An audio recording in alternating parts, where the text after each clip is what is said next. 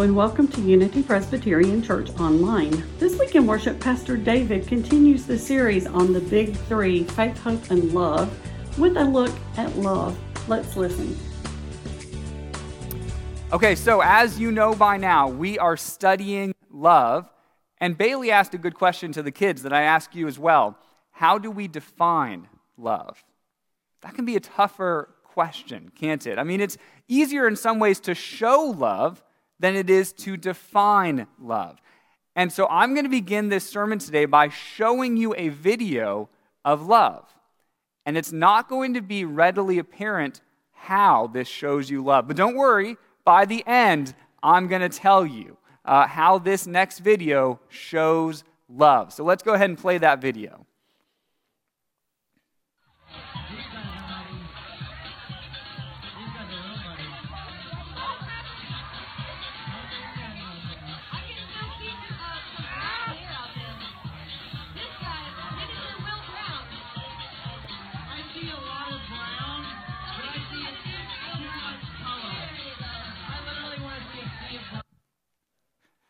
Do you see it? Do you see the love in that video? Pro- probably not, right? You probably didn't notice me either. I was in that mud pit. So here's the backstory. Here's the backstory. When I was doing my youth ministry days, uh, every year I would take about 100 middle school students to summer camp. And on the last day of camp, their annual tradition was the mud pit. And it's exactly what you would expect a stinky, thick, oozing pit of mud. The middle schoolers loved it. I mean, they would run in, get themselves as messy as possible, and, and get each other as messy as possible, but the leaders also had to go in the mud pit. So every year, I would be in there, and of course, the middle schoolers see you, and they're like, oh, I'm going to tackle my camp counselor. I'm, I'm going to get them as muddy as possible. But here's how this story shows love Every year, the mud pit would fall on my wedding anniversary. And for many of those years, my wife Sarah was a group leader on that trip, which means we would be celebrating our wedding anniversary in that mud pit. If that doesn't show love, I don't know what does. I mean, Sarah showed me love by saying, Yes, you have a crazy job, but I'm just going to jump right in and join you in it. What shows love to you? What's an image, picture, or expression of love for you? Well, we're going to think today about the biblical definition of love. And to do that, we're going to study the longest chapter that we have in Scripture about the topic of love. And no, it's, it's not 1 Corinthians 13. Love is patient, love is kind, the one that's uh, recited at all the weddings. We'll get to that next week. This is an even longer chapter on love. So long, we're just going to do excerpts of it. And it comes from First John. I hope that you deepen your understanding of this word, love, that can seem so common because the Bible deepens our understanding of what love really is. Here's how First John begins. We're going to pick it up in verse 7 of chapter 4. Beloved, let us love one another, for love comes from God. Okay, so in this first verse, love is mentioned three times, all in one verse. So you know this passage is just going to be packed full of exploring love. But I want you to notice how it begins. What does John call the Christians who are reading this letter, which includes us today? Beloved. Beloved. So, one of the Greek words for love is agape. And you may have heard agape before, but agape is the pure, unconditional love of God. That is agape love. Well, the word beloved is agapetos in Greek. So the word beloved has that root word agape, but it comes to mean one who is loved. So when John calls you beloved, what John is saying is you are one who is loved. But you're not one who's loved in any normal way. You're a one who is loved by God. And not only that, but you are loved by God with this agape love, this pure, unconditional love that only comes from God. That, friends of unity, is our starting point in life. We are beloved. We are ones who are loved by God, which means that when you go through a season of life, and that's harder for you to, to really feel, uh, maybe you're feeling more lonely, or you're wondering, do people really even notice me? Am I really, truly loved? Even in those dark moments, you are beloved. You are loved by God with pure, unconditional love. So when we start discussing love and thinking about love, this is our starting point. We are loved by God. Jurgen Moltmann, a theologian, wrote The Theology of Joy, and he said, We are not loved because we are so beautiful and good. We are beautiful and good because we are loved. So we start there as people who are loved, and then we grow from there. Not only that, we're told that love comes from God. What that means is God is the very origin of love itself. God is the very source of love. And that means that God gets to decide what love is. Yes, you and I don't really get to define love. It is God, the origin of love, that tells us what is loving and what is not loving. Where this becomes difficult is thinking through how our culture all of the time tries to define what love really is. Uh, let me give you a, a couple of examples. These are some advertisements that teach us what love is. Here's a Valentine's Day ad. What do these ads teach you about love? Well, when I look at them, I go, oh, okay, so love is shoes. Or love is buying me a new watch. Okay, that's, that's love. When I get a new watch, that's truly love. Or here, here's the next one Love's embrace. You will always be surrounded by the strength of my love. So, is that referring to the embrace, the physical embrace, or is that referring to all those little rings around that diamond? What truly is love in this picture? Or, my personal favorite, here's the next one. Love is when someone gives me McDonald's. That's, that's love. Not really. Don't go buy me McDonald's.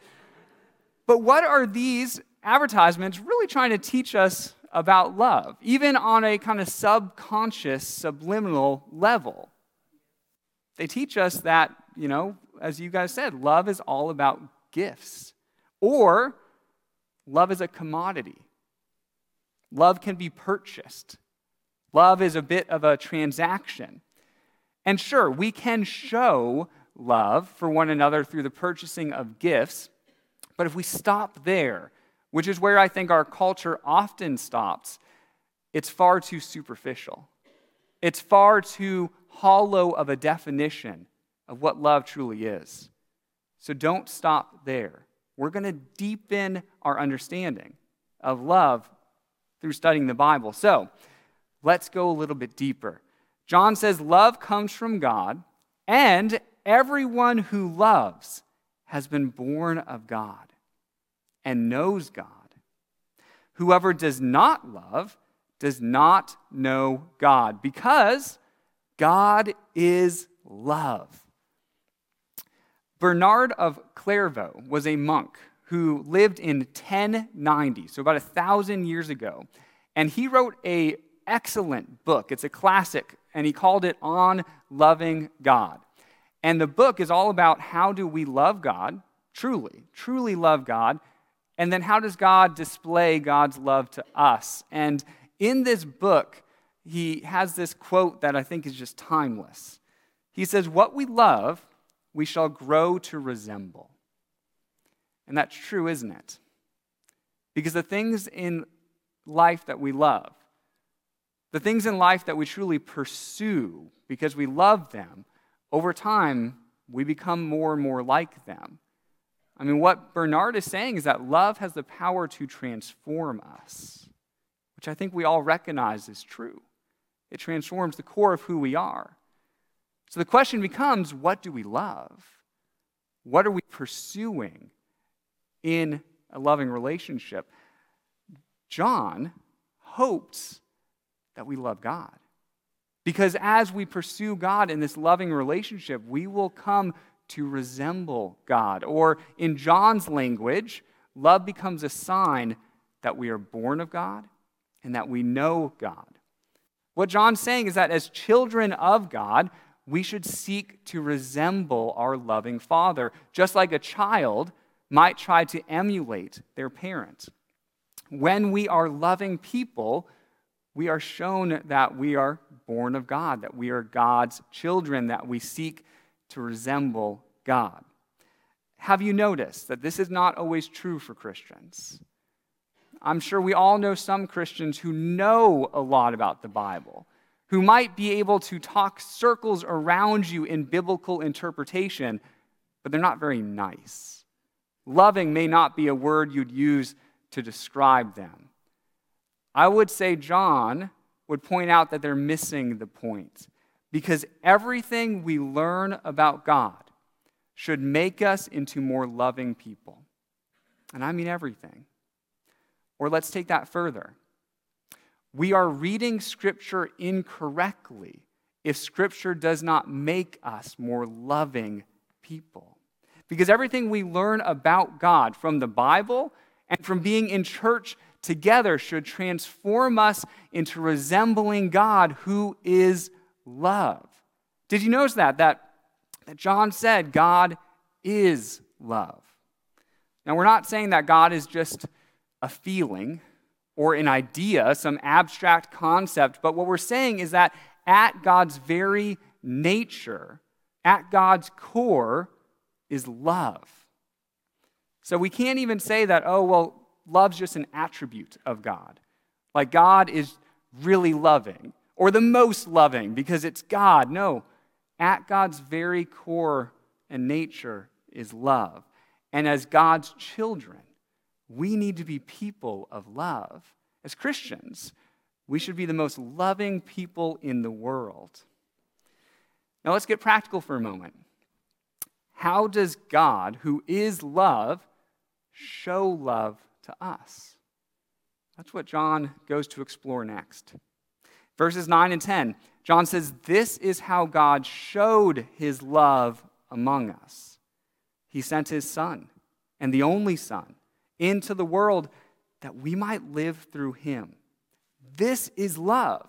Not that we loved God, but that he loved us and sent his Son as an atoning sacrifice for our sins. So we're thinking through how do you define love? And what we're reading here is that love is self sacrificial. Yes, every time that you sacrifice your own needs or wants or desires in love for someone else, you are resembling the love of God, which is a self sacrificial love. This is when people are willing to spend their anniversary in a mud pit. That's self sacrificial love. This is when people set aside, even momentarily, their own needs for the good of the family system that they're a part of. This is self sacrificial love. This is what love looks like. And God showed us, as our Heavenly Father, who we're seeking to resemble, the ultimate form of self sacrificial love, where God sent His only Son into the world to die for our sins, the ultimate sacrifice. And then we use that as an example of how to live today. So every time we choose to love in a way that's sacrificial, that, that costs something, that means something, what you're doing is you're resembling your Heavenly Father. Do you want to see how John puts this all together in his conclusion? Here's what he says He begins it in the same way he began that first verse with your title, Beloved. Remember, you are one who is loved by God with that pure, unconditional love. Beloved, since God so loved us, we also ought to love one another. No one has seen God, but if we love one another, God lives in us, and his love is made complete in us. Okay, so John says that if we love one another, two things are going to happen. The first thing John says is that if we love one another, God lives in us. Uh, there are times in one's life where it's hard to recognize God's presence. That might be true for you right now, where you're going, ah, it's, it's, I know God's here, but it's hard to feel that God is here. It's hard to recognize God's presence in my life. And if, if you're in that stage right now, I would encourage you, instead of just looking for God's presence, to look for love. Because that's usually easier to find. How do you experience love? How are you acting loving? Who's loving you right now? Look for that first, and then allow the act of love to remind you of God's presence. Because it is God's presence, God living in you, that enables us to be loving. So every time you love one another, you may not call it an act of God, but that's what it is. Because that, God blesses us with the ability to love. So if we love one another, God lives in us. And not only that, but John says if we love one another, God's love is made complete in us. Now, the word complete in Greek is teleo, and teleo can mean to complete or to perfect. What God is saying here is that God is in the process of perfecting love in you. Isn't that a wonderful goal? To be a perfectly loving person. Isn't that a goal that all of us wants to have to be able to love each other more perfectly?